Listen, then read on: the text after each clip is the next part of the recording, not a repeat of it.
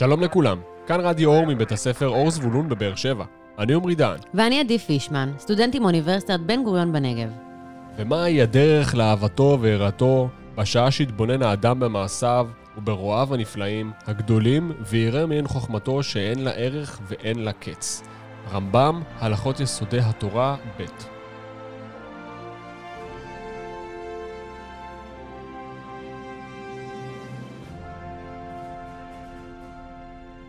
השנה תשפ"ב, שבוע החלל הישראלי, התקיים בימים ראשון עד חמישי, בין התאריכים כ"א עד כ"ה בשבט, ב-23 עד 27 בינואר 2022. המועד נקבע בעקבות אסון המעבורת קולומביה, שאירע בתאריך הראשון לשני 2003, בו נספו כל אנשי צוות המשימה STS-107, ובהם גם הטייס החלל הישראלי, אלוף משנה אילן רמון, זיכרונו לברכה. סוכנות החלל הישראלית חוגגת עשור לשבוע החלל. ספרו לנו חברים, מה עשיתם בבית הספר לכבוד שבוע החלל? היה לנו שבוע מעניין במיוחד. למדנו על החלל דברים חדשים ומעניינים מאוד, וגם עשינו יצירות יפות. הכנו בובות אצבע של כוכבי הלכת, הכנו חללית במייקרים, יצרנו גורמי שמיים שונים מפלסטלינה, יצרנו מכונית חלל ממקלות ארטיק, מבקבוקי פלסטיק, קשיות, בלונים ועוד. בקיצור, למדנו המון על החלל וגם נהנינו. כולם יודעים מהן טיסות לחלל, חלליות, חליפות חלל, אבל מהו בעצם החלל? איך מגדירים אותו? חלל המרחב הנמצא מחוץ לאטמוספירה של כדור הארץ. החלל משתרע על פני היקום. הוא המרחב הקיים שבו נמצאים גופים שמימיים. החלל עצמו מוגדר כריק, כמעט מוחלט, ואקום, או במילים אחרות, כלום. אפילו גזים אין בו. אנחנו נזהרים ואומרים ריק כמעט מוחלט, כיוון שהאסטרופיזיקאים מעריכים שגם הוואקום המלא בחלקיקים המופיעים באותו כלום, ונמוגים חליפין. אתם פשוט אלופים. איפה מתחיל החלל? החלל אינו מתחיל בנקודה מסוימת. נהוג להגדיר את הגבול הזה בגובה של 100 קילומטרים מעל פני הים, וישנו הסכם שמאפשר לכל המדינות לחקור את החלל החיצון בחופשיות. מה כולל החלל?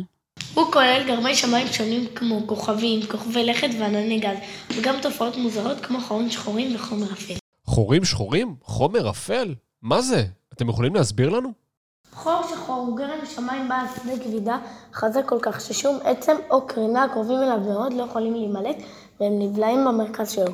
חור שחור הוא בעל כוח משיכה כה חזק שאפילו אור לא יכול להימלט ממנו ולכן הוא נקרא חור שחור. וואו, שומעים שלמדתם המון. תסבירו לנו מהו חומר אפל.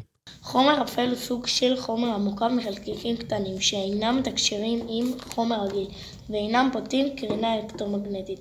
המשמעות היא שהם אינם יכולים ליצור, להחזיר או לספוג אור. מסיבה זו חומר אפל הוא שקוף ולא ניתן לראותו.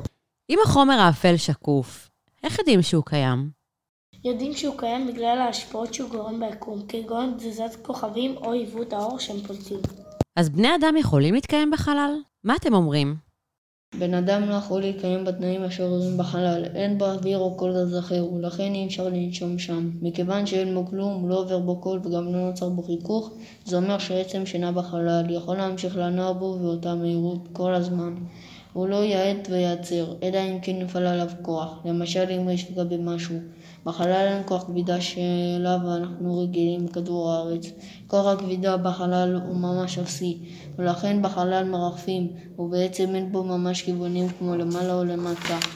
הטמפרטורה בחלל נמוכה משמעותית ממה שמוכר לנו גם באזורים הקרים ביותר על פני כדור הארץ. לעומת זאת, אם פונים או מתקרבים לגוף שפולט קרינה וחום, כמו השמש, הטמפרטורה מטפסת. בקרבת השמש הטמפרטורה יכולה להגיע למיליוני מעלות. זה מפני שבחלל אין שום דבר שיסנן את הקרינה, כמו האטמוספירה והשדה המגנטי של כדור הארץ. חוץ מזה, כוכבים כמו השמש פולטים כל מיני חלקיקים אל החלל, כמו אלקטרונים ופרוטונים. חלקיקים האלה נושאים קרינה ומתן חשמלי, ועלולים לפגוע בגופו של האדם שנמצא בחלל ולהזיק לו.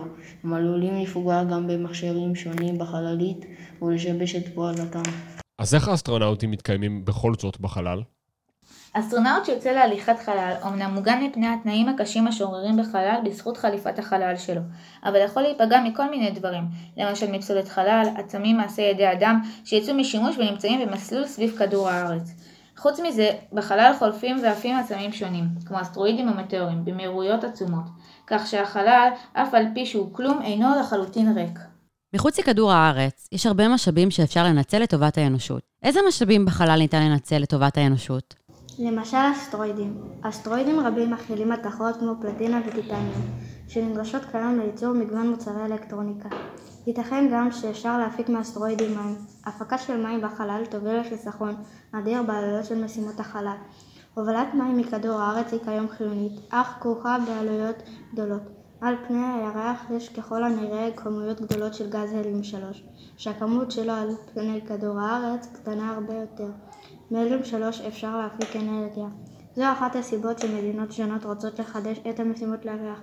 כדי לנסות להשתמש בהליום 3 לצורך הפקת דלק למשימות החלל, ואולי גם כמקור אנרגיה על פני כדור הארץ כתחליף לנפט. ניצול משאבים מחוץ לכדור הארץ הם גם צעד חשוב בניסיון להתיישב מחוץ לכדור הארץ. אם נרצה יום אחד להקים מושבות על פני הירח או כוכבי לכת אחרים, נצטרך למצוא דרך להפיק, למשל מים. כיום מתוכננות כמה משימות לא מאוישות לירח ולמאדים, שבהן ינסו למצוא דרך להפיק מים ממשאבים טבעיים המצויים בהם. ניסויים כאלה הם הצעד הראשון לקראת פיתוח מערכות שבעתיד יהיו חיוניים לקיומם של בני אדם בחלל. אז אפשר להתחיל לחלום על וילה בחלל? אפשר, אפשר, בטח שאפשר. חלומות לפעמים מתגשמים, יבוא יום והחלומות יהפכו למציאות. זהו צעד קטן לאדם, צעד גדול לאנושות. ניל אמסטרונג, כאשר דרך לראשונה על פני הירח במשימת אפולו 11 בתאריך 21 ביולי 1969. That's one small step for man, one giant leap for mankind. תודה רבה לרכזת המדעים, המורה ארזו היקרה, על שבוע חלל מדהים, ולכל המורות המדהימות שלכם. לימדתם אותנו דברים נפלאים, ותודה גם לכם, ילדים המקסימים.